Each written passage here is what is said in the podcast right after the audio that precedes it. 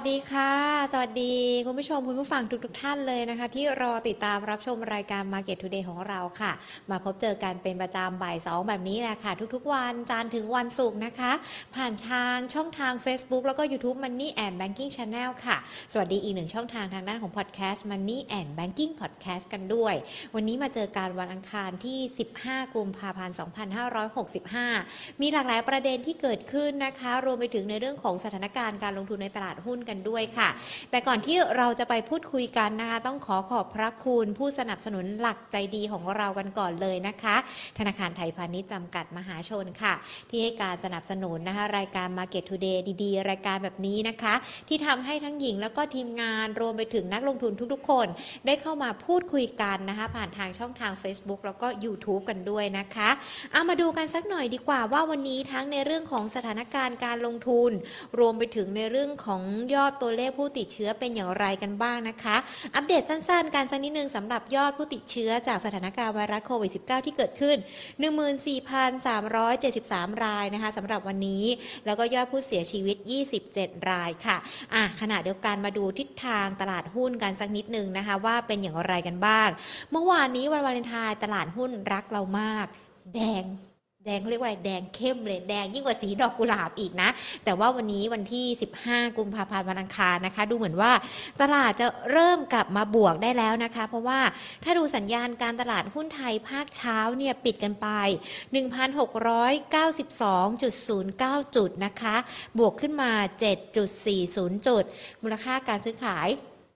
45,146 ล้านบาท วันนี้ดูเหมือนว่าตลาดจะมีเทคเทคนิคอลรีบาวที่กลับขึ้นมาแล้วนะคะ แล้วก็เป็นไปตามทิศทางจากตลาดต่างประเทศกันด้วย แต่ว่าช่วงบ่ายยังคงต้องติดตามนะคะ ว่าสถานการณ์เป็นอย่างไรกันบ้าง ซึ่งถ้ามาดูการวันนี้ตลาดหุ้นนะคะ เอา 5 อันดับหลักทรัพย์แรกก่อนละกันมีแต่ EA นะที่บวกขึ้นมาได้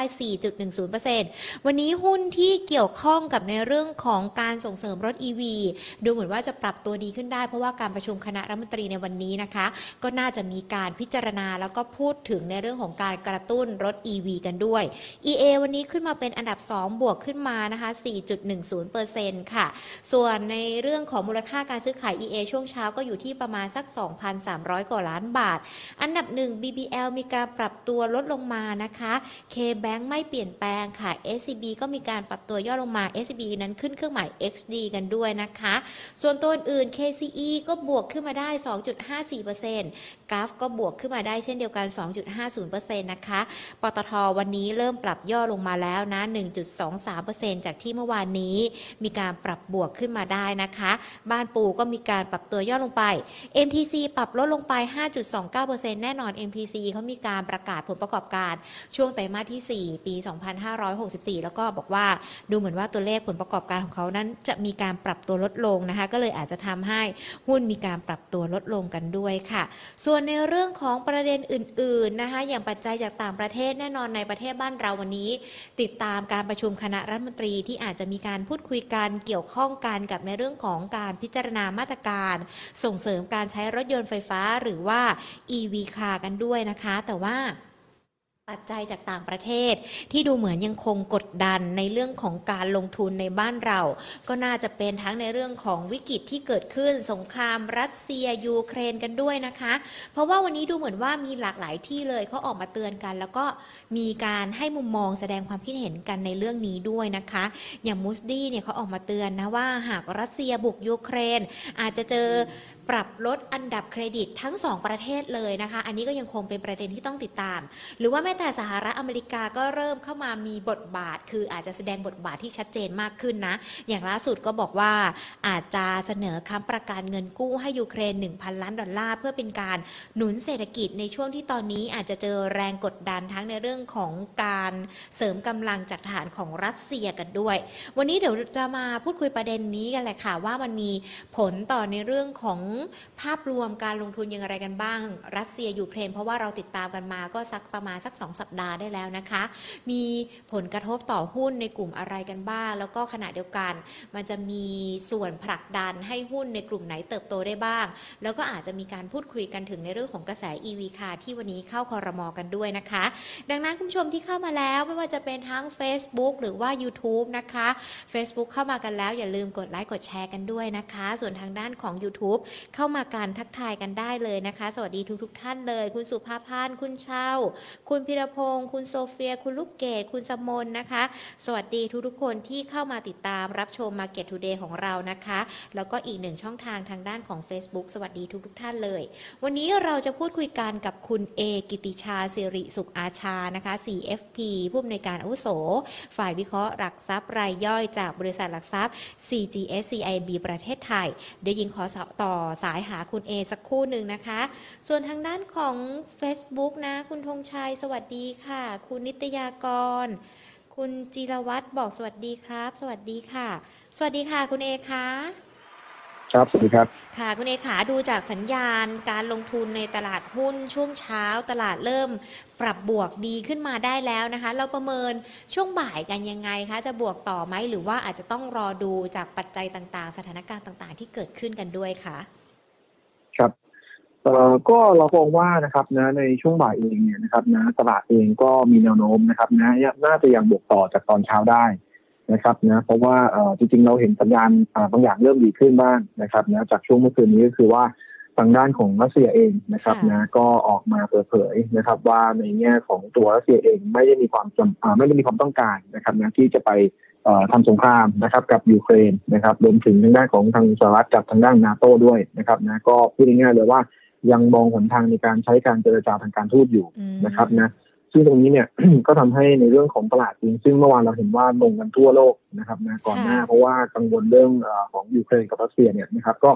คลี่คลายไปได้บ้างนะครับในบางส่วนนะครับนะจะเห็นได้ว่าอ่าเอเชียเช้าวันนี้นะครับหลายตลาดก็กลับมาบวกนะครับแล้วก็ถ้าดู indicator จากประเทศรัสเซียเองนะครับซึ่งเพิ่งเปิดมาเมื่อกี้นะครับนะเอ่อก็จะเห็นได้ว่าตลาดหุ้นรัสเซียเนี่ยก็ rebound กลับมานะครับบวกขึ้นมา2%นะครับนะเมื่อวานลงไปนะครับนะสองสามเปอร์เซ็นต์วันนี้ก็บวกกลับมา2%เพราะฉะนั้นก็ค่ะทำให้สถานการณ์ความตึงเครียดเนี่ยนะครับนะก็เริ่มเบาบางไปบ้างนะครับอืมนะแล้วก็เดี๋ยวเราต้องรอดูนะเอ่อยุโรปนะครับนะพวกเอ่อของเยอรมันอังกฤษฝรั่งเศสพวกนี้อีกทีหนึ่งนะครับนะว่าเปิดมาจะกลับมา rebound ได้หรือเปล่า แล้วก็ค่ะรวมถึงตลาด future นะครับนะของทั้งดาวอ่าดาวโจนส์แล้วก็อ่า NASDAQ ด้วยนะครับนะเพราะฉะนั้นช่วงนี้ผมคิดว่าเอ่อ ตลาดเองอาจจะเป็นลักษณะของการฟื้นตัวระยะสั้นๆก่อนนะครับอืมแล้วก็รอดูปัจจัยใหม่ๆที่จะเข้ามานะครับค่ะรวมถึงในเรื่องของเอ่อผลประกอบการไตรมาสสี่นะครับนะก็น่าจะเป็นอีกตัวหนึ่งที่เข้ามามีเอ่อปัจจัยสำคัญกับทางด้านของตัวทิศทางตลาดในช่วงนี้นะครับอืมค่ะฟื้นตัวขึ้นมาสั้นๆ เราอาจจะมองหรือว่าคาดการณ์กรอบระดับดัชนีไว้ที่เท่าไหร่แล้วคะคุณเอคะ ก็จริงๆดัชนีเองเนี่ยนะครับ เรามองว่ากรอบเนี่ยนะครับแคบๆน่าจะอยู่ที่ประมาณ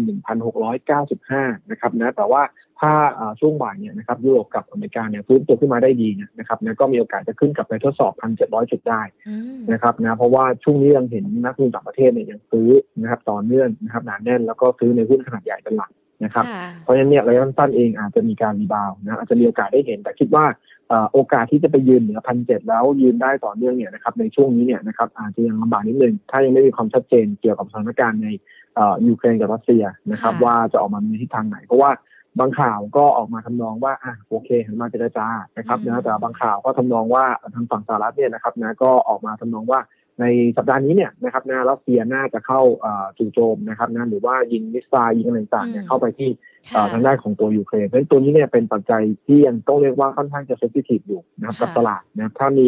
ความคืบหน้าไปในเชิงลบเนี่ยนะตลาดก็พร้อมที่จะเอ่อขายทั้งเบอร์ออกมานะครับนะดังนั้นผมคิดว่าเอ่อด้วยความโปรโมทตรงนี้เนี่ยนะครับน่าทำให้ดัชนีเองอาจจะยังขึ้นก็ขึ้นไปไม่ไกลนะครับอืมส่วนลงก็อาจจะไม่ได้ลงมากนักนะครับค่ะนะยังเป็นลักษณะของการไซด์เวย์เพื่อ รอความชัดเจนก่อนนะครับค่ะขอเจาะประเด็นนี้กันสักนิดนึงนะคะ เพราะว่าดูเหมือนว่าต่างประเทศเขาก็จะให้น้ำหนักแล้วก็หลากหลายประเทศเขาก็มีการคาดการณ์กันด้วย แต่อย่างที่คุณเอบอกไปเราอาจจะต้องดูว่าเขาจะเจรจาทางการทูตกันได้หรือเปล่า หรือว่าในเรื่องของที่เขามีการพูดคุยกันมา อาจจะเป็นการท้าทายกันด้วย สถานการณ์มันจะเลวร้ายลงไปด้วยหรือเปล่านะคะ ก่อนหน้านี้เราก็จะเห็นมีมีมีหลากหลายเขาเรียกว่าหลากหลายคนเลยนะเขามีการแสดงความคิดเห็นว่า ถ้ามันยังเกิดสถานการณ์แบบนี้กันอยู่ เราอาจจะเผชิญกับสงครามโลกกันด้วย มันยังไม่ถึงจุดนั้นใช่ไหมคะคุณเอที่ที่ที่ในเรื่องของสถานการณ์รัสเซียยูเครนที่จะไปก้าวไปถึงจุดนั้นนะคะครับ ก็ต้องบอกว่าจริง ๆ ยังเรียกว่าห่างไกลมากอืมนะครับค่ะนะที่จะเกิดเป็นลักษณะของสงครามโลกแล้วก็ถ้าดูจากท่าทีนะครับนะของทางรัสเซียเองเนี่ยนะครับ เราก็จะเห็นได้ว่ารัสเซียเองก็ค่อนข้างจะปฏิประนอมนะครับค่ะนะทั้งทางด้านของตัวเอ่อ ทางด้านของประธานาธิบดีรัสเซียเอง หรือรัฐมนตรีว่าการกระทรวงต่างประเทศนะครับ คือจริงๆสัญญาณจากรัสเซียเนี่ยนะครับ ถ้ามองในแง่ของคำพูดนะครับนะออกมาก็จะเป็นลักษณะของการปฏิประนอม พร้อมที่จะเจรจาทางการทูตนะครับ แต่ว่าในเชิงปฏิบัติเนี่ยนะครับนะก็ต้องบอกว่าเอ่อในเรื่องของทหารนะที่ประจำอยู่นะครับค่ะในเรื่องของตัวชายแดนต่างๆที่เอ่อ ชิดขอบกับด้านของตัวของประเทศยูเครนเองเนี่ยรวมถึงการซ้อมรบที่เบลารุสเองเนี่ยนะครับนะซึ่งก็ถือว่าเบลารุสก็เป็นประเทศพันธมิตรกับรัสเซียเองเนี่ยนะครับนะก็ยังถือได้ว่าในส่งสัญญาณว่าอาจจะยังคงไม่ได้เอ่อท่าทีเหมือนกับที่เอ่อทางด้านของประธานาธิบดีพูดออกมานะครับอืมว่าจะเจรจาทางการทูตค่ะนะครับ ดังนั้นเนี่ยหลายฝ่ายเองก็เลยยังคงไม่มั่นใจนะครับ ว่าทางด้านของตัวรัสเซียเองเนี่ยนะครับนะอ่าพูดได้ง่ายเลยครับพูดอย่างทำอย่างหรือเปล่านะครับนะค่ะดังนั้นตรงครับตรงนี้ตรงนี้เองก็ต้องบอกว่าอันเนี้ยก็ต้องอาอาศัยนะครับในเรื่องของการเจรจาจริงๆนะครับค่ะเพราะว่าเอ่อถ้าตามข่าวมาเรื่อยๆเนี่ยนะครับนะก็จะมีหลายปัจจัยนะครับนะที่เราเห็นกันไม่ว่าจะเป็นทั้งในแง่ของรัสเซียเองก็กลัวว่ายูเครนจะไปอยู่อ่าทางด้านของตัวอ่าภายใต้ของนาโตนะครับอืมเอ่อแต่เมื่อเมื่อเช้านี้ก็มีข่าวมาทำนองว่าเยอรมันเองก็มาพูดว่าเอ่อ นาโตเองเนี่ยนะครับนะไม่ได้นะครับมีเอ่อในเรื่องของ intention นะครับหรือความค่ะตั้งใจที่จะอ่านำยูเครนเข้ามาอยู่ในเอ่อตัวสนธิสัญญานาโตด้วยนะครับ เพราะฉะนั้นก็ไม่รู้ว่ารัสเซียจะกังวลอะไรนะครับอืมนะอันนี่ก็พูดแบบนี้กลับไปค่ะนะครับ แต่ว่ารัสเซียเองก็ก็จริงๆก็ต้องบอกว่าเขาก็มองยูเครนเนี่ยก็คือเป็นเหมือนกับประเทศที่แยกออกมาจากรัสเซียเองนะครับ แล้วก็จะมีปัญหาทั้งเชื้อพันธุ์เชื้อชาติต่างๆนะครับ แล้วเขาก็กลัวว่าถ้าเอ่อเนี่ยนะครับเข้าไปร่วมกับทางฝั่งตะวัน อยู่กับทางอ่านาโตอยู่กับทางสหรัฐอเมริกาอยู่ทางยุโรปเองเนี่ยนะครับนะมันจะทำให้ความมั่นคงของรัสเซียเนี่ยนะครับ มีน้อยลงอืมนะครับ ก็ค่ะด้วยหลายองค์ประกอบนะครับนะทำให้ในแง่ตรงนี้เนี่ยนะก็ยังมองว่าเป็นลักษณะของตัวเอ่อสงครามเย็นมากกว่านะครับอ๋อเอ่อค่ะที่เราเห็นในตอนนี้นะครับ แล้วก็เอ่อต้องบอกจริงๆว่าเอ่อทุกฝ่ายเองนะครับนะไม่ว่าจะเป็นรัสเซียนะครับยูเครนนะหรือสหรัฐอเมริกากับนาโตหรือกลุ่ม G7 เมื่อเช้าที่ออกมาบอกว่าพร้อมจะเข้าร่วมบาทเนี่ยนะครับเอ่อ ทุกคนไม่อยากให้มีสงครามเกิดขึ้นอยู่แล้วนะครับค่ะครับนะเพราะว่าทุกฝ่ายก็คงจะมีแต่เสียกับเสียนะครับ คงไม่มีใครได้ประโยชน์นะครับเอ่อต้องบอกว่าแล้วรัสเซียเองเนี่ยนะครับนะทุกวันนี้เนี่ยก็ต้องบอกว่าเผชิญกับปัญหานะครับวิกฤตเศรษฐกิจในประเทศเองก็ตามนะครับค่ะซึ่งจริงๆเขามีวิกฤตเศรษฐกิจเนี่ยเอ่อตั้งแต่ก่อนโควิดมาแล้วนะครับ แล้วก็มาโดนซ้ำด้วยตัวโควิดอีกนะครับในช่วงสองปีที่ผ่านมานะครับนะแล้วค่าเงินรูเบิลก็อ่อนค่าไปอีกนะครับนะก็เอ่อมีหลายวิกฤตนะครับอยู่ในยูเครนอ่าอยู่ในรัสเซียเอง เนี่ยก็ต้องมองว่าเอ่อรัสเซียเองนะครับ ก็คงไม่ต้องบอกว่าในความพร้อมต่างๆเนี่ยก็คงจะไม่ถึงขนาดที่เอ่อพร้อมที่จะเข้ามาทำสงครามขนาดนั้นนะครับ แล้วก็แน่นอนถ้าเกิดสงครามเกิดการคว่ำบาตรเนี่ยนะครับนะอ่ารัสเซียเองเนี่ยก็จะตกเป็นที่นั่งลำบากนะครับ ทั้งในแง่ของตัวรายได้การส่งออกสินค้าหลักๆ ทั้งในเรื่องของธัญพืชนะครับอ่าข้าวสาลีนะครับข้าวโพดนะครับแร่ธาตุต่างๆนะอุปกรณ์ชิ้นส่วนต่างๆเนี่ยนะครับเอ่อแน่นอนมีปัญหา แล้วก็เรื่องของการขนส่งน้ำมันแล้วก็ก๊าซ นะครับนะซึ่งจริงๆรัสเซียก็เป็น supply เอ่อซัพพลายเออร์รายใหญ่ในการส่งก๊าซไปทางยุโรปนะครับเอ่อดังนั้นอะไรต้องบอกว่าเอ่อรัสเซียเสียเปรียบนะครับนะดังนั้นเนี่ยเอ่อเอ่อเอ่อในทุกวันเนี้ยนะครับนะต้องบอกว่าต่างเนี่ยที่เขามีการพัฒนามากขึ้นแล้วรวมนะครับนะต้องต้องมองจุดนี้ด้วยนะเป็นองค์ประกอบนะเข้าถึงว่าเอ่อพร้อมที่จะเจรจาทางการทูตมากกว่าที่จะทำสงครามนะครับอืมเพราะว่ามันก็คงไม่มีประโยชน์อะไร นะครับเพราะฉะนั้นค่ะเอ่อเอ่อต้องบอกว่าความเสี่ยงที่จะเกิดอ่าขณะสงครามเนี่ยนะครับเป็นไปได้ค่อนข้างจะน้อยมากนะครับค่ะสงครามโลกอะนะครับนะต้องพูดแบบค่ะนั้นเลยนะครับสงครามโลกนี่มันแบบว่าโอ้โหลามไปทั่วโลกนะครับ ก็ค่อนข้างเป็นไม่ได้น้อยนะครับ แล้วถ้าเรามาดูในแง่ของอ่าความผันผวนต่างๆ ตามข่าวเนี่ยที่เห็นค่ะส่วนใหญ่จะเป็น ทางฝั่งสหรัฐนะครับนะอ่าที่เอ่อออกข่าวมามากกว่านะครับ ว่าเดี๋ยวรัสเซียจะพร้อมโจมตีแล้ววันที่ 15 กุมภาพันธ์16 กุมภาพันธ์เขาเรียกว่าในเป็นตัวที่ปั่ถอนนทหาร อ่า ประมาณนั้นนะครับนะก็ก็ไม่อยากจะพูดแบบนั้นทีเดียวนะครับนะแต่ว่าเขาก็มีเหตุผลของเขานะครับค่ะในการที่สหรัฐอเมริกาทำแบบนั้นนะเขาก็ต้องปกป้องทางฝั่งพันธมิตรของเขานะมันก็ต้องสร้างกระแสให้อ่าเหมือนกับง่ายๆเลยว่าให้ดูเหมือนว่ารัสเซียเป็นผู้ร้ายนะครับนะอืมเอ่อ ดังนั้นเองถ้าเรามาดูแบบนี้เนี่ยนะครับแล้วก็มาดูความผันผวนต่างๆแบบดัชนีชี้วัดต่างๆเนี่ยก็จะเห็นได้ว่าเอ่อยังไม่ได้มีขนาดที่ว่าจะเห็นเป็นสัญญาณว่าจะเกิดขนาดสงครามโลก เพราะถ้าเป็นแบบนั้นจริงเนี่ยผมคิดว่าหุ้นเราไม่ rebound แล้วล่ะวันเนี้ยต้องลงทั้งเดือนแน่ๆค่ะนะครับนะแล้วก็น้ำมันก็คงน่าจะทะลุหนึ่งร้อยเหรียญต่อบาร์เรลสบายๆค่ะ นะครับนะอ่าแล้วก็อีกอันหนึ่งก็คือดัชนีวิก i ินเด็กนะครับนะดัชนีวัดความผันผวนในตลาดหุ้นสหรัฐอเมริกาเองก็น่าจะพุ่งทะลุระดับเกิน 30 ขึ้นไปจริงๆเมื่อคืนเนี่ยเกินนะครับนะแต่ว่าปิดมาไม่ไม่ไม่ไม่ไม่ทะลุไม่เกิน30 ขึ้นไปค่ะใช่ครับนะเพราะฉะนั้นดูหลายหลายองค์ประกอบแล้วเนี่ยยังคิดว่ายังต้องใช้เวลาค่ะแล้วยังไม่คิดว่าจะมีขนาดว่าเอ่อสัปดาห์เนี้ยจะยิงกันทีเดียวนะครับนะต้องต้องดูดีๆนะครับเพราะว่าสัปดาห์นี้รัสเซียก็เอ่อ ส่งสัญญาณบางอย่างมานะครับ ว่าตอนนี้เนี่ยเอ่อกองทหารที่เขาส่งไปที่เบลารุสเนี่ยนะเพื่อเป็นการซ้อมรบเนี่ยนะเขาบอกเลยว่าถ้าซ้อมรบเสร็จนะเขาจะเอาขนทหารกลับนะครับ กลับประเทศนะครับ ตัวเนี้ยผมคิดว่าเป็นตัวแปรสำคัญตัวหนึ่งนะครับอืมว่าถ้ามีการซ้อมรบเสร็จจริง แล้วก็มีการอ่าขนทหารกลับในประเทศจริงๆเนี่ยนะครับก็อาจจะเป็นการส่งสัญญาณว่ารัสเซียเนี่ยนะครับผ่อนลงไประดับหนึ่งแล้วนะครับนะเพราะฉะนั้นเองตรงนี้ก็ให้จับตาดูดีๆเพราะสถานการณ์ยังพลิกอ่าออกได้ หลายทางอยู่นะครับ ตลาดเองก็ยังคงไม่มั่นใจอยู่ก็อาจจะเป็นลักษณะเทเซฟนะครับเล่นสั้นๆเทคโปรฟิตกันไปก่อนนะครับ แต่ระหว่างที่เรารอดูสถานการณ์ หรือว่าเราก็คาดหวังว่ามันจะไม่มีอะไรที่รุนแรงมากขึ้น แล้วก็เมื่อสักครู่นี้คุณเอกอธิบายให้แล้วแหละว่า สถานการณ์มันน่าจะเป็นในรูปแบบของลักษณะนี้นะคะ มันก็ยังมีกลุ่มหุ้นที่อาจจะเขาเรียกว่าได้รับผลกระทบจากสถานการณ์รัสเซียยูเครนที่เกิดขึ้น แล้วก็ยังมีบางกลุ่มที่อาจจะได้ปัจจัยที่เข้ามาเอื้อทำให้หุ้นนั้นปรับตัวดีขึ้นด้วย เราแยกออกเป็นทั้งหุ้นที่อาจจะได้รับผลกระทบกับหุ้นที่เป็นปัจจัยที่ทำให้ตัวเขาปรับตัวดีขึ้นได้ไหมคะว่ามีตัวไหนกันบ้าง หรือว่านักลงทุนอาจจะต้องระมัดระวังการเล่นในกลุ่มนี้กันยังไงกันบ้างอะค่ะ ครับได้ครับ ก็เอ่อจริง ๆ ในแง่เอาต้องเรียนอย่างนี้นะครับนะในแง่ค่ะสงครามเนี่ยนะครับนะถ้าเกิดขึ้นจริงๆเนี่ยนะครับ ก็คงไม่ได้ดีกับสินทรัพย์เสี่ยงก็คือตัวหุ้นนะครับ ทั่วโลกนะฮะโดยปกติอยู่แล้วนะครับนะนักลงทุนก็จะเอ่อขายสินทรัพย์เสี่ยงเข้าไปในสินทรัพย์ปลอดภัยในอย่างที่เราเห็นทองคำเนี่ยขึ้นมาเมื่อคืนนะครับค่ะนะแล้วก็พันธบัตรเนี่ยนะครับนะก็มีการแรงซื้อเข้ามาทำให้บอ่าบอลยูก็เอ่อ ชะลอตัวลงไปนะครับเอ่อแต่ถ้ามาดูในตลาดหุ้นเราแล้วกันนะครับนะง่ายๆเลย คือถ้าเรามาดูในแง่ผลกระทบเนี่ยนะครับนะก็จะเห็นได้ว่าจริงๆ ผลกระทบเนี่ยมีเอ่อเกือบทุก sector นะครับอืมแต่ที่หลักๆที่เรา list ออกมาเนี่ยก็จะเป็น sector สำคัญสำคัญที่ค่ะได้รับผลกระทบถ้าเอ่อมีการเอ่อเกิดสงครามขึ้นระหว่างเอ่อรัสเซียกับยูเครนนะครับกลุ่มแรกที่เห็นชัดนะครับนะก็คือแน่นอนว่าเป็นกลุ่มของอิเล็กทรอนิกส์ นะครับนะเพราะว่าเอ่อทางด้านของตัวเอ่อรัสเซียกับยูเครนเองเนี่ยต้องถือว่าเป็นซัพพลายเออร์นะครับในการผลิตพวก semiconductor นะครับนะแล้วก็ในแง่ของตัวเอ่อแร่ธาตุต่างๆ ที่เอาไปใช้เป็นองค์ประกอบของชิ้นส่วนต่างๆนะครับนะค่ะที่เป็นอ่าองค์ประกอบของตัวชิป หรือว่าพวก semiconductor เนี่ยนะครับนะดังนั้นเนี่ยถ้าเอ่อรัสเซียบุกยูเครนนะครับนะแล้วก็มีเรื่องของการคว่ำบาตรเกิดขึ้นเนี่ยนะครับนะก็ปัญหาขาดแคลนชิปทั่วโลกนะก็จะมีเกิดขึ้นต่อเนื่องนะครับนะเพราะฉะนั้นเนี่ยพวกชิ้นส่วนอิเล็กทรอนิกส์นะครับอย่างฮาน่า KCE นะครับเดลต้าพวกเนี้ยนะครับเราถึงเห็นราคาหุ้นเนี่ยลงมาต่อเนื่องเลยนะต้องค่ะเราต้องเป็นความกังวลนะครับนอกเหนือจากในแง่ของตัวเอ่อความเสี่ยงที่เอ่อ bond yield เพิ่มสูงขึ้น แล้วก็อัตราดอกเบี้ยของสหรัฐจะเพิ่มมากกว่าที่ตลาดคาดไว้นะครับอืมนะก็เป็นประเด็นลบอีกอันหนึ่งของตัวกลุ่มเทคนิคนะเพราะฉะนั้นกลุ่มนี้เนี่ยเอ่อระยะสั้นๆเองนะเราก็จะเห็นได้ว่านะครับนะก็มีการเอ่อปรับตัวลงมา แล้วก็พอวันนี้เนี่ยรัสเซียบอกว่าเออพร้อมจะเจรจาอยู่นะครับนะก็เลยมีการรีดาวกลับมาได้นะครับนะแต่ก็อย่างที่บอกนะครับนะมันยังมีความหยิ่งไหวอยู่เพราะฉะนั้นกลุ่มนี้เนี่ยเอ่อ ในแง่คำแนะนำผมคิดว่าถึงแม้ราคาหุ้นจะลงมาลึกแล้วนะราคาก็อาจจะดูว่าน่าจะถูกละมีอัพไซด์จากราคาเป้าหมาย เราคิดว่าน่าจะเป็นลักษณะแค่การเทรดดิ้งนะครับนะเพราะว่าทั้งปีเนี่ยนะครับยังเผชิญปัจจัยเสี่ยงเรื่องของการขึ้นดอกเบี้ยของสหรัฐอเมริกานะซึ่งตอนนี้หลายหลายหลายค่ายก็คาดว่าจะขึ้นเจ็ดครั้ง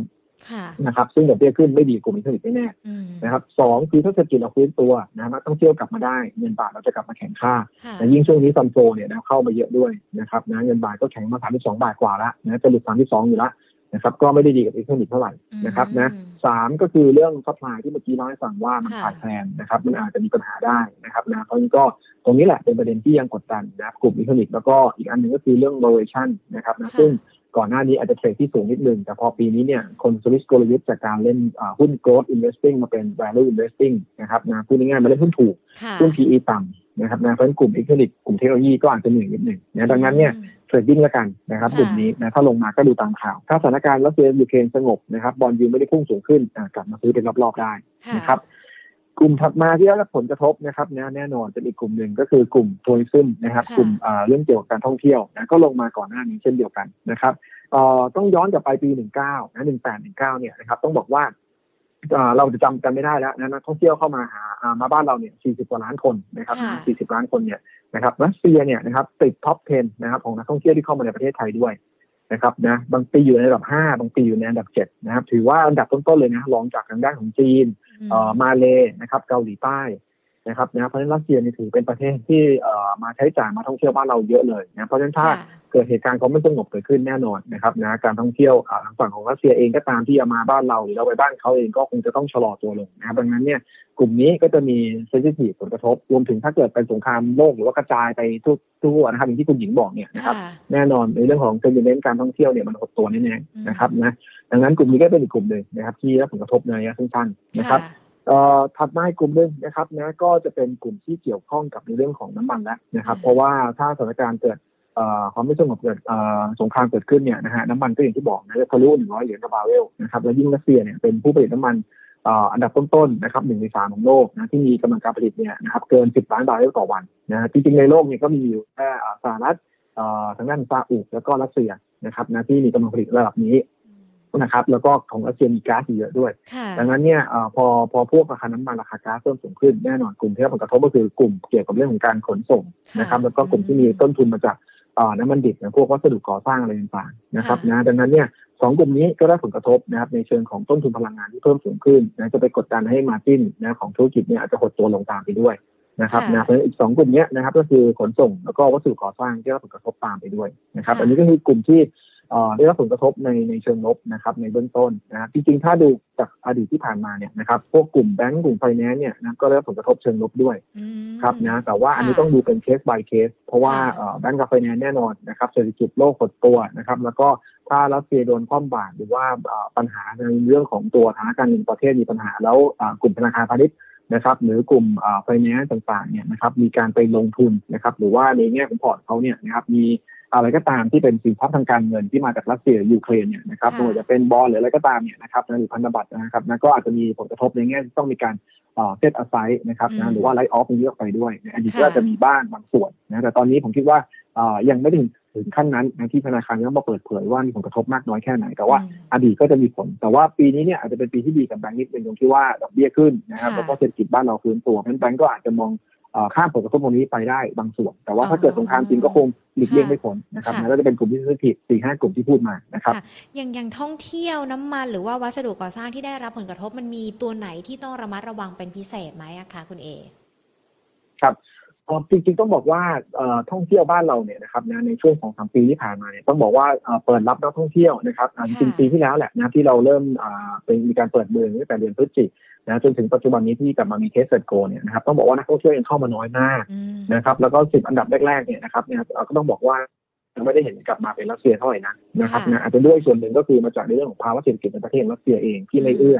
นะครับนะแล้วก็เราก็ต้องบอกว่าตรงนี้เนี่ยนะครับผลกระทบในเชิงลบกับอุตสาหกรรมการท่องเที่ยวในระยะสั้นๆเองก็อาจจะยังไม่เยอะมากนักนะครับนะเพราะว่าเอ่ออย่างที่บอกด้วยว่าต่างประเทศแต่ละประเทศก็เจอเรื่องโควิดอยู่นะครับเพียงแต่ว่าเอ่อ ใน sentiment ระยะยาวถ้าเอ่อเกิดสงครามขึ้นแล้วรัสเซียไม่สามารถฟื้นฟูเศรษฐกิจกลับมาได้นะครับหรือมีปัญหาหรือต้องลอยค่าเงินรูเบิลของเขาไปมากกว่านี้เนี่ยนะครับอืมแน่นอนคือการที่เขาจะกลับมาเมืองไทยแล้วมาท่องเที่ยวในอนาคตก็อาจจะน้อยนิดหนึ่งนะครับอืมเพราะฉะนั้นเอ่อตัวที่เซนซิทั้งกทีลุ่ฟมมากเลยที่สุดค่ะอืมค่ะอ่าใช่ครับตัวที่ที่มากที่สุดเนี่ยก็จะเป็นตัวที่เอ่อต้องเรียกว่าเป็นเอ่อด่านแรกของการเข้าประเทศเลยนะค่ะก็คือ AOT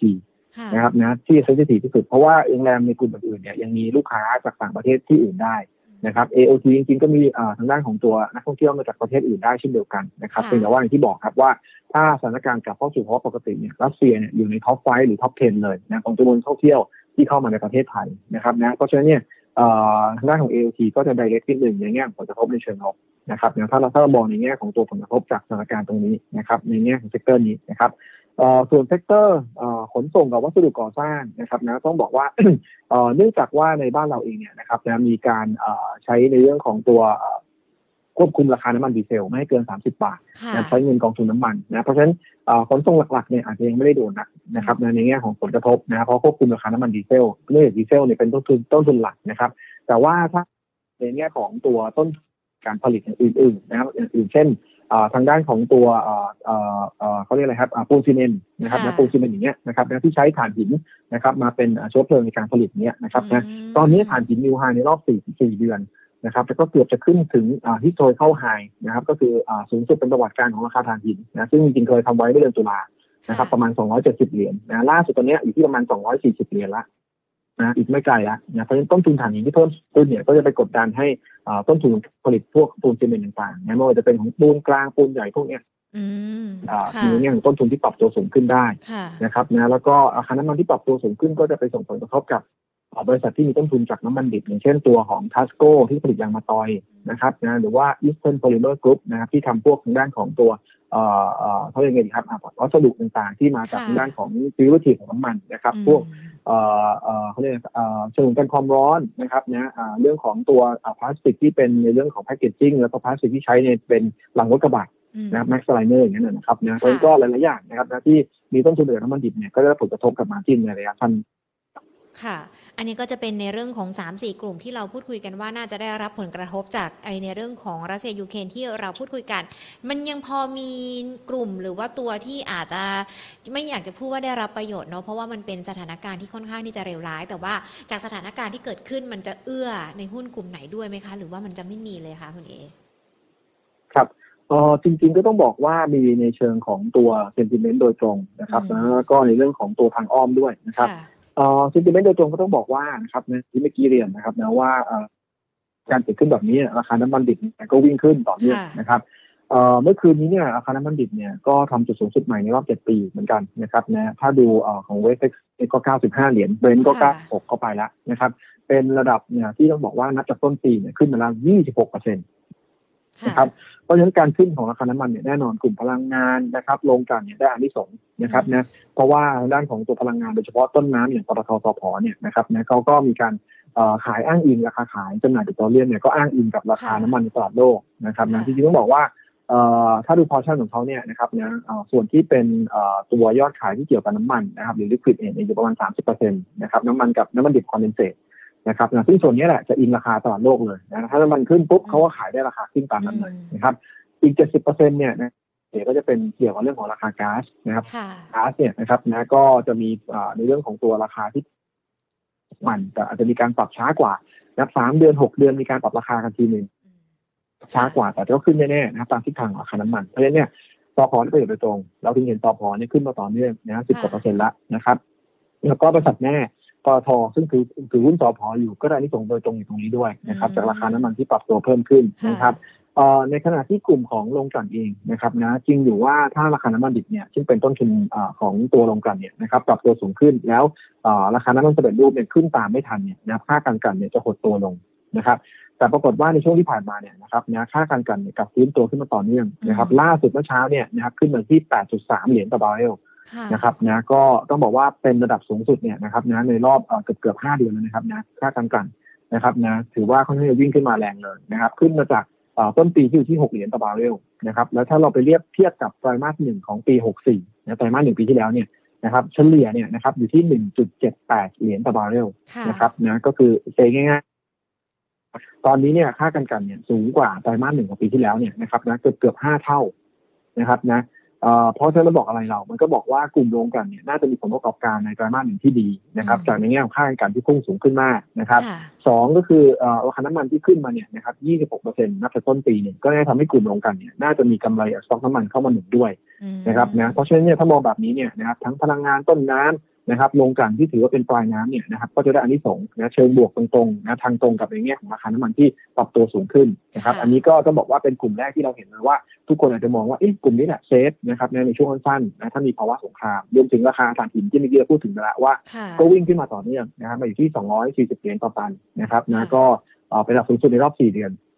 นะครับดังนั้นเนี่ยหุ้นอย่างเป็นเหมืองอย่างบ้านปูลานนานะก็ได้อันนี้สองส์เชิงบวกตรงนี้ตามไปด้วยนะครับนะแต่ว่า อย่างที่เรียนนะครับนะปัจจัยมันค่อนข้างจะมีความผันผวนนะครับถ้าสถานการณ์เริ่มดีขึ้นราคาทั้งน้ำมันราคาถ่านหินก็อาจจะย่อตัวลงระยะสั้นได้นะครับนะก็ต้องติดตามดีๆแต่ว่าเอ่อทั้งนี้ทั้งนั้นคือถ้าสถานการณ์เป็นแบบนี้เนี่ยนะครับนะก็คิดว่ากลุ่มนี้เนี่ยเป็นกลุ่มที่ได้ประโยชน์แล้วก็ปลอดภัยนะครับในลำดับต้นๆนะครับ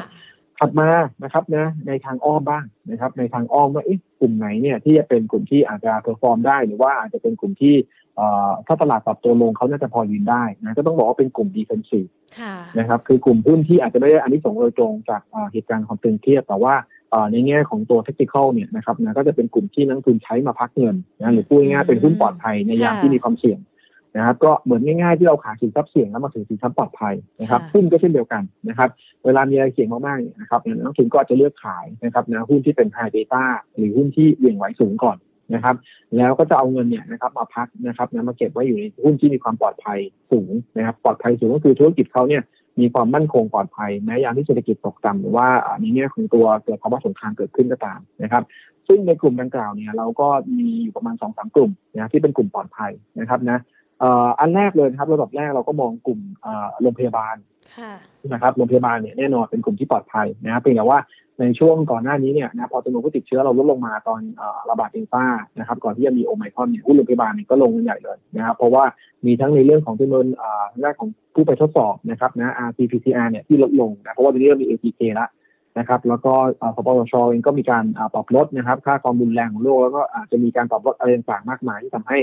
โรงพยาบาลนะที่รับตรวจนะครับ ในเรื่องของตัวโควิดนี่อาจจะเสียนะผลประโยชน์ที่เคยได้เมื่อปีที่ผ่านมานะครับอย่างไรก็ตามนะครับ ถ้ามาดูจากเลเวลปัจจุบันก็ถือว่าราคาหุ้นพยาบาลเนี่ยก็ลงมาลึกแล้วนะแล้วก็รับรู้ข่าวลบไปเยอะนะเพราะฉะนั้นก็ถือว่าเป็นหุ้นที่น่าจะมีการเอาไว้ใช้ในการพักเงินได้นะครับนะเพราะว่าด้วย nature ของกลุ่มโรงพยาบาลเองก็ถือว่า safe พอสมควรอยู่แล้วนะครับ ถัดมานะครับนะก็คือเป็นกลุ่มไฟฟ้านะครับกลุ่มไฟฟ้า อันนี้ก็ต้องบอกว่าต้องดูเฉพาะเจาะจงนะครับนะว่าเป็นลักษณะของกลุ่มโรงไฟฟ้าที่มีสัญญาซื้อขายไฟฟ้าระยะยาวนะครับนะเพราะสัญญาตัวนี้จะเป็นตัวช่วยนะครับในแง่ที่ว่าถ้าทั้ง e g a t เนี่ยไม่ได้เรียกสั่งซื้อไฟฟ้านะครับนะก็คือไม่ได้สั่งจ่ายไฟเนี่ยนะครับยังไง e g a t ก็ต้องมีการจ่ายเงินให้กับทางด้านผู้ผลิตไฟฟ้าเนี่ยตามสัญญาขั้นต่ำที่มีการกำหนดไว้นะครับนะคล้ายๆกับเทคออเพย์นั่นนะครับเพ ราะฉะนั้นกลุ่มไฟฟ้าก็ถือเป็นอีกกลุ่มหนึ่งที่มีกระแสเงินสดมั่นคงนะครับนะก็น่าจะเป็นกลุ่มที่ใช้ในการพักเงินได้ แล้วก็หลายตัวในกลุ่มนี้ก็ยังมีตอรี่ในเรื่องของตัว EV car ด้วยนะครับนะเรื่องของตัวที่คลมกำลังจะเตรียมอนุมัติกันเนี่ยนะครับนะเพราะฉะนั้นเองก็ผมคิดว่าตัวนี้ก็จะเป็นอีกกลุ่มหนึ่งที่เซฟนะครับแล้วก็กลุ่มสุดท้ายที่โดยปกติก็ถือเป็นกลุ่มที่เซฟก็คือกลุ่มสื่อสารนะครับกลุ่มที่มีความปลอดภัยสื่อสารส่วนใหญ่ก็ต้องบอกว่า อิงกับในเรื่องของตัว consumer spending ในบ้านเรานะครับนั่นก็คือในเรื่องของตัวการเติบโตเศรษฐกิจในบ้านเราเป็นหลักนะครับนะเพราะฉะนั้นเนี่ยกลุ่มนี้เนี่ยนะครับไม่ว่าจะเป็นทั้งในเรื่องของตัวรายได้ที่มาจาก service revenue นะครับก็คือรายได้จากการที่เราใช้มือถือของเขาหรือว่ารายได้ของตัว fixed broadband นะครับพวก Wi-Fi ต่างเนี่ยก็น่าจะมีความมั่นคงสูงนะครับเพียงแต่ว่ากลุ่มนี้เนี่ยระยะสั้นผมคิดว่านะครับเนี่ยราคาหุ้นมันขึ้นมาเยอะมากแล้วจากกรณีของการควบรวมกิจการระหว่าง True กับ d t a c นะครับ แล้วก็ทำให้มาเก็ตคอนโซลออกมามองว่าถ้ามีการรวมกิจการแล้วจะเหลือผู้เล่นรายใหญ่แค่สองรายการแข่งขันก็จะไม่เยอะนะครับสถานการณ์ของกลุ่มก็เลยขึ้นไปเยอะแล้วนะครับเพราะฉะนั้นกลุ่มนี้ก็ อาจจะไม่ได้เป็นที่พักเงินหรือว่าปลอดภัยมากนักในระยะสั้นเนื่องจากโพซิชันมันค่อนข้างจะสูงนะแต่โดยปกติแล้วสามสี่กลุ่มนี้นะครับก็เป็นกลุ่มที่ได้อานิสงส์ทั้งเชิงบวก แล้วก็ทางด้านของตัวทางอ้อมด้วยนะครับถ้ามีการเกิดสงครามเกิดขึ้นนะครับค่ะโรงพยาบาลไฟฟ้าที่มีสตอรี่จาก EV คารวมไปถึงสื่อสารที่ที่จะถือว่าเป็นแหล่งพักเงิน หรือว่าแม้แต่ในเรื่องของทางเลือกที่จะให้นักลงทุนเลือกได้ เจาะเป็นตัวได้ไหมคะ คุณเออย่างโรงพยาบาลนี่จะมีโรงพยาบาลไหนบ้างหรอคะ ครับเอ่อจริงๆของโรงพยาบาลเนี่ยนะครับนะท็อปพิกของเรามี 2 ตัวนะครับนะก็คือตัวของเกษมราชนะครับ BCH นะครับนะแล้วก็อีกตัวนึงคือโรงพยาบาลรามคำแหงนะครับเอ่อเกษมราชเนี่ยนะครับนะต้องบอกว่าจริงๆเนี่ยนะครับกำไรเนี่ยนิวไฮมาตลอดนะครับในเรื่องของไตรมาสของเขานะครับเพียงแต่ว่าราคาหุ้นเนี่ยนะครับไม่ได้ตอบสนองเชิงบวกด้วย เพราะว่า ก็ต้องบอกว่านักทุนไปประเมินว่าปีนี้เนี่ยนะครับจำนวนผู้ติดเชื้อเนี่ยจะลดลงแล้วก็รายได้ที่มาจากโควิดของพยาบาลเนี่ยซึ่งปีที่แล้วเนี่ยนะครับรายได้ที่มาจากโควิดเนี่ยของ BCS เนี่ยเกินกว่าครึ่งเลยนะครับเกินกว่า 50%เนี่ยนะครับมาจากรายได้ที่เกิดจากโรคโควิดเนี่ยนะครับแต่ปีนี้เนี่ยนะครับประเมินว่าจะอยู่ที่ประมาณ 20%นะคือจะดรอปลงมานะครับนะเพราะฉะนั้นเองก็ราคาหุ้นก็เลยลงมาค่อนข้างจะลงมาลึกแล้วนะครับก็ตอบรับกับปัจจัยเชิงลบไปเยอะแล้วนะเพราะฉะนั้นเราก็ยังมองว่า ตัวนี้เองเนี่ยนะครับนะถึงแม้ว่าจะรายได้ของโควิดลดลงก็ตามนะแต่ว่าจะมีประกันสังคมนะเป็นตัวช่วยอยู่นะครับนะเพราะว่าเขามีประกันสังคมเนี่ยนะครับเป็นรายได้หลักโดยปกติถ้าไม่โดนโควิดเนี่ยประมาณหนึ่งในสามอยู่แล้วนะของรายได้นะฮะแล้วก็ ถ้าเป็นปีที่เรากลับมาเปิดให้มี Test and Go อะไรกลับมาได้นะครับในเรื่องของตัวผู้ป่วยต่างชาติก็น่าจะเริ่มกลับมาได้นะครับนะเพราะฉะนั้นก็น่าจะช่วยส่วนหนึ่งนะครับในทางด้านของตัวรายได้ที่มาจากผู้ป่วยต่างชาติด้วยรายได้ที่มาจากผู้ป่วยประกันสังคม แล้วก็ยังมีรายได้โควิดเข้ามาหนุนด้วยนะครับนะเพราะก็จะมองว่า BCH เองก็ถือว่าเป็นตัวที่น่าสนใจนะครับนะที่ยังสามารถที่จะเลือกลงทุนได้นะครับ แล้วก็ถ้าดูในแง่อัพไซด์เองก็ต้องบอกว่าตอนนี้มีอัพไซด์ประมาณ 30%นะครับจากราคาเป้าหมายที่เราให้ไป24บาท50นะครับก็เป็นตัวแรกนะครับ ตัวที่ 2 คือลำกำแหงนะครับสั้นๆก็คือว่าโรงพยาบาลรามคำแหงเนี่ยนะครับค่อนข้างจะเป็นเทรดที่ดิสเขานะครับนะโรงพยาบาลเขาเนี่ยอภิบาลเขาเนี่ยเป็นเครือที่อันดับสองนะจากรองจาก BDMs เลยนะครับนะแต่ว่าเทรดอยู่ที่ PE 20 กว่าเท่าเอง นะครับนะถือว่าถูกมากๆเทียบกับในกลุ่มปกติที่เขาเทรดกันที่ 40 เท่านะครับนะตัวนี้เองเรามองว่าอ่าผู้บริหารกำลังแก้ไขปัญหาเรื่องสภาพคล่องอยู่นะครับนะแล้วก็รายได้กำไรเองก็เติบโตได้ดีนะครับไม่ได้แพ้กับพวกโรงพยาบาลขนาดกลางขนาดเล็กด้วยนะครับดังนั้นก็น่าสนใจนะครับค่ะตัวนี้เราให้เป้า 48 บาท 80 นะครับนะก็มีอัพไซด์เนี่ยประมาณเอ่อ40%ได้ค่ะนะครับนะก็ถือเป็นอีกตัวหนึ่งในกลุ่มนี้ที่น่าสนใจนะครับค่ะ ส่วนในเรื่องของไฟฟ้ากับสื่อสารล่ะคะ สื่อสารนี่มันก็มีหลากหลายตัวที่มี story เหมือนกันนะไฟฟ้าก็เช่นกัน ครับ ก็ถ้าสื่อสารนะครับนะจริงๆเราเลือกตัวเดียวแล้วเป็น top pick ของ sector อืมนี้เลยที่ยังมีค่ะ upside ก็คือ ADVANC นะครับค่ะนะซึ่งทุกคนก็คงทราบดีอยู่แล้วนะครับว่า ADVANC เองก็ค่อนข้างจะ safe ในแง่ของตัวเอ่อรายได้นะครับในการเติบโตนะครับนะแล้วก็การเอ่อร่วมมือ synergy นะครับกับเอ่อทางด้านของ GULF เองนะครับในการขยายเอ่อ ในเรื่องของธุรกิจต่างๆ ไปธุรกิจแพลตฟอร์มต่างๆในอนาคตนะครับค่ะเอ่อแต่ถ้าดู upside เนี่ยอาจจะเหลือไม่เยอะนะครับนะเพราะว่าเราให้เป้าอยู่ที่ 247 บาทอืมนะครับ upside เนี่ยประมาณ5%นะครับค่ะ dividend ตอนเนี้ยที่เห็นจ่ายมาก็ประมาณยืนแค่3%กว่าค่ะนะครับนะเพราะฉะนั้นเองก็ณราคาปัจจุบันเนี่ยเองอย่างที่บอกนะครับอาจจะไม่ได้ safe มากนะครับต้องรอให้ราคาย่อลงมาก่อนอืมนะครับเราค่อยกลับเข้าไปซื้อใหม่นะครับเพราะฉะนั้นค่ะคือ ADVANC เองก็ต้องบอกว่าเหลือตัวเดียวแล้วอะที่ยังมี upside ถ้าเทียบกับ DTAC True หรือ InTouch นะครับค่ะใน sector นี้นะถ้าถ้าจะ ต้องยังเป็น ADVANC แต่รอราคาให้มันย่อค่ะนะครับเอ่อส่วนนะครับนะต้องบอกว่าเอ่อปกติเราไม่ได้เราไม่ได้ cover โรงไฟฟ้าโดยตรงนะครับอ๋อค่ะเอ่อไม่เป็นไรถ้าค่ะถ้าเราดูในครับถ้าดูจาก Bloomberg consensus เองเนี่ยเราก็จะเห็นได้ว่าหลายตัวเนี่ยนะครับราคาขึ้นมาเอ่อใกล้เป้าหมาย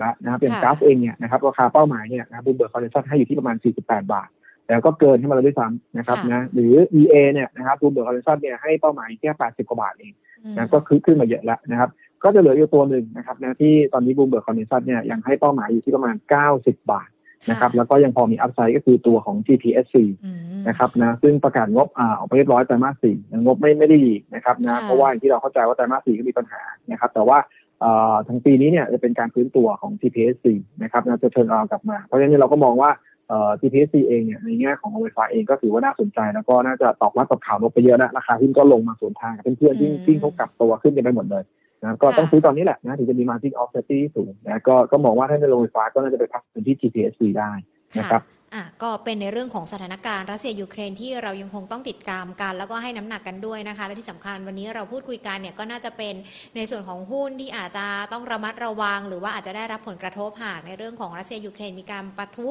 ครุกรุ่นคุกกุ่นกันอีกครั้งหนึ่งนะคะ แต่ว่าขณะเดียวกันสถานการณ์ต่างๆ ที่เกิดขึ้นเนี่ยมันก็ยังเอื้อให้กลุ่มอุตสาหกรรม หรือว่าหุ้นบางตัวนั้นเริ่มปรับตัวดีขึ้นได้ อันนี้ก็จะเป็นหุ้นที่อาจจะล้อไปกับสถานการณ์ในเรื่องของรัสเซียยูเครนที่เกิดขึ้นด้วย แต่คุณเอคะถ้าเราดูโดยภาพรวมของตลาดแล้วในช่วงนี้มันยังมีท็อปพิกตัวอื่นที่น่าสนใจกันด้วยไหมคะครับ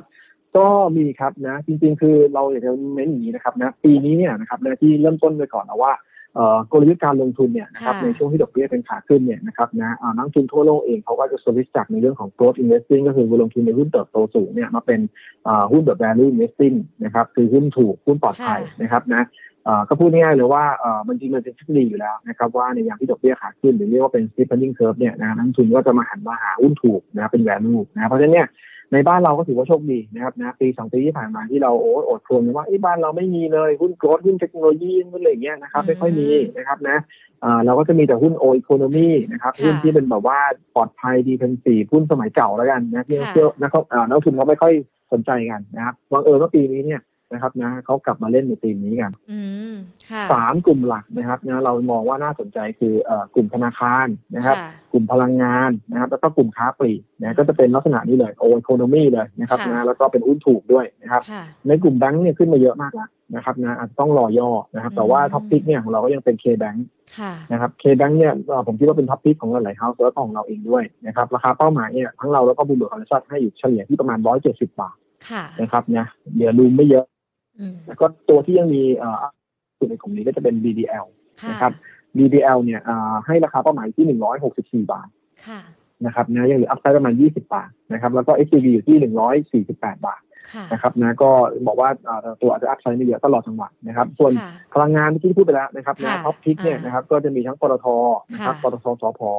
นะครับเป้าหมายปตทก็ 45 นะครับปตทสพเนี่ยก็อยู่ที่ 149 บาทนะครับค่ะแล้วก็ถ้าโรงกลั่นเรายัง เรายังให้ SPRC เป็น top pick นะครับถึงแม้จะมีเรื่องน้ำมันรั่วไหลนะครับนะแต่ว่าก็เราคิดว่าณตรงนี้เนี่ยนะตลาดได้ตอบรับไปเรียบร้อยแล้วเราก็ทำประมาณการรวมค่าใช้จ่ายทั้งปี 700 ล้านไปแล้วค่ะนะครับที่คาดว่าจะเกิดขึ้นในปีนี้นะจนได้ราคาเป้าหมายที่ 12 บาทนะก็เป็นโอกาสในการเข้าซื้อนะตอนที่ตลาดตกใจแต่ fundamental อ่าจะเปลี่ยนแปลงไปบ้างแต่ว่าแต่ว่าถือว่ารับรู้ไปเรียบร้อยแล้วนะครับนะเอ่อส่วนกลุ่มสุดท้ายนะครับนะก็คือกลุ่มค้าปลีกเรียกว่าเป็น opening ก็ได้นะค่ะยังชอบเอ่อตัวของ CPN นะครับแล้วก็ทีครับ C นะครับ CRC นะ CRC อ่าที่ค่ะที่เป็นตัวครับนะที่เป็น top pick ค่ะมี CPO CRC แล้วก็ PN ก็อาจจะกึ่งกึ่งๆเป็นอ่าทั้งอสังหาแล้วก็เป็นกลุ่มค้าคือกึ่งกึ่งๆค้าปลีกไปด้วยนะครับค่ะก็จะเป็นสามตัวนี้ตระกูลนะครับ C นะที่เป็นตัว อ่าครับค่ะแล้วก็ CPO เนี่ยให้เป้าหมาย70นะครับ CRC เนี่ย13บาทสลึงอืมนะครับ CPN เนี่ยนะครับ เป้าหมาย ค่ะคุณคุณเองค่ะพอดีสัญญาณขาดหายไปทั้ง 3 ตัวเลยคนะรับราคาเป้าหมายขออีกรอบหนึ่งได้ไหมคะย้ำกันอีกรอบหนึ่งได้ CPO ครับราคาเป้าหมายเท่าไหร่นะคะ ครับ CPO ราคาเป้าหมาย 79 บาทครับค่ะ CPN ครับ CPN 65 บาท 50 ครับค่ะ แล้วอีกตัวหนึ่งเนาะ CRC ครับ CRC 43 บาทสลึงอ่าก็เป็นนะครับในตัวของตระกูล C แล้วกันที่เข้าไปลงทุนได้ แล้วก็เป็นท็อปพิกโดดเด่นในช่วงนี้กันด้วยนะคะ คุณเอค่ะหญิงขอหยิบยกคำถามที่คุณผู้ชมสอบถามมาทั้ง Facebook แล้วก็ YouTube จะเป็นตัวที่คุณเอไม่ได้พูดคุยกันเลยเนาะเพราะว่าวันนี้คุณผู้ชมสอบถามมาเนี่ยมีหลากหลายท่านเลย ถามตัวหุ้นที่เราได้คุยกันไปแล้ว ตั้งแต่ตอนต้นรายการเลยนะคะ ไม่ว่าจะเป็นทั้ง KCE บ้านปู SCC HANA ก็คือถามกันไปหมดแล้ว หรือว่าแม้แต่กลุ่มแบงก์เราก็คุยกันไปแล้วด้วยนะคะ ดังนั้นจะขอเป็น2คำถามที่อาจจะไม่ได้พูดถึงกันในในในการที่เราพูดคุยกันนะคะ อย่างคุณสมนค่ะ ขอสอบถามแนวคิดเกี่ยวกับหุ้น PT ค่ะ น่าลงทุนไหมคะพรีเมียมเทคโนโลยีค่ะ โอ้เราไม่ได้ cover ก็เลยอ๋อจะให้อะให้ในเรื่อง fundamental ไม่ได้นะครับ ค่ะ ไม่เป็นไรเลยครับค่ะแค่นี้ก็ขอบพระคุณแล้วนะคะ อีกหนึ่งตัวเดี๋ยวลองดูนะคะ ว่าคุณเอสอบเออสามารถตอบคำถามได้ไหมนะคะ คุณลูกเกดค่ะ สอบถาม สอบถามตัว UTP ค่ะ United Paper ตัวนี้พอจะมองได้ไหมคะ ครับ ก็ไม่ได้ cover หุ้นแบบนี้นะครับแต่หุ้นค่ะเล็กๆกันนะครับนะเราก็เลยไม่ได้ไม่ได้อาจารย์พื้นฐานมาอ่าครับนะก็คงเป็นในแง่ของเทคนิคมากกว่าค่ะนะครับค่ะ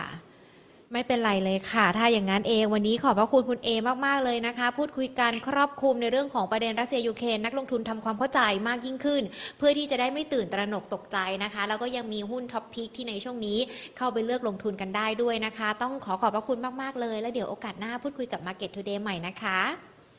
ครับผม ขอบคุณครับะสวัสดีค่ะ สวัสดี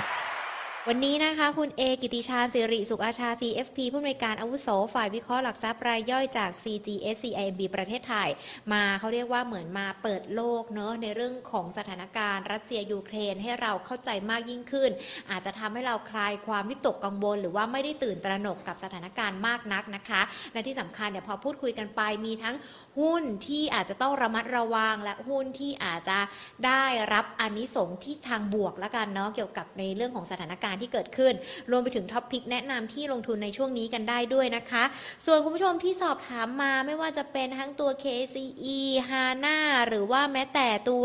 เดลต้าที่พูดคุยกันไปเป็นกลุ่มนี้เนี่ยคุณเอเขาก็บอกว่าแนะนำให้เก่งกำไรกันนะคะ ก็ต้องดูกันด้วย แนะนำกันว่าต้องควรจะเทรดดิ้งกันไป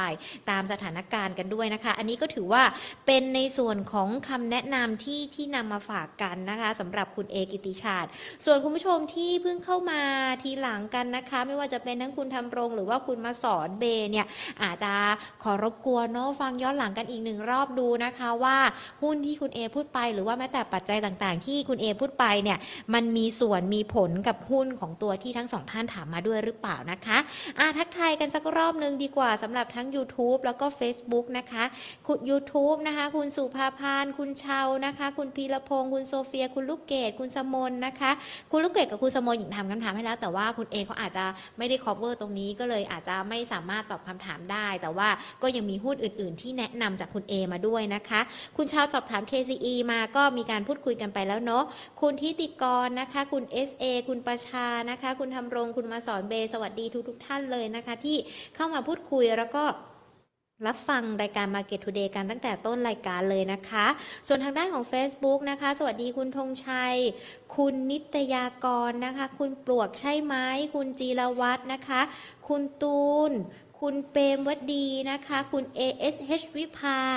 คุณสมควรนะคะ คุณนุชสวัสดีค่ะ คุณจุธาทิพย์คุณจิรวัตรสอบถาม KTB แต่ TTB นะคะ แต่ว่าเมื่อสักครู่นี้คุณ A อาจจะแนะนำเป็นในส่วนของเอ่อ BBL K Bank เอ่อ K Bank เนอะที่คุณ A แนะนำกันเดี๋ยวลองดูนะคะ ว่าเราสามารถแบบสวิตหรือว่าในเรื่องของการลงทุนของเราเนี่ยผลกำไรขาดทุนเป็นอย่างไรกันบ้าง ก็อาจจะลองพิจารณาเป็น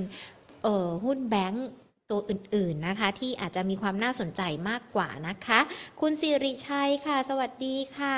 คุณพรทิพย์คุณเมาน้อย คุณรัตนันนะคะ สวัสดีทุกๆทท่านเลยนะคะ คุณทศกุลค่ะ สวัสดีที่เข้ามารับชมกันด้วยนะคะ แล้วก็คุณพาขวัญนนะคะ ก็สวัสดีทุกๆท่านเลยที่เข้ามารับชม Market Today ของเราทั้งทาง Facebook แล้วก็ YouTube ด้วยนะคะ ใครฟังไม่ทันสามารถติดตามย้อนหลังกันได้นะคะ เรามีย้อนหลังให้ท่านดูกัน ทั้ง Facebook แล้วก็ YouTube Money and Banking Channel ด้วยนะคะ เพื่อที่จะได้ศึกษาเนาะในเรื่องของกรณี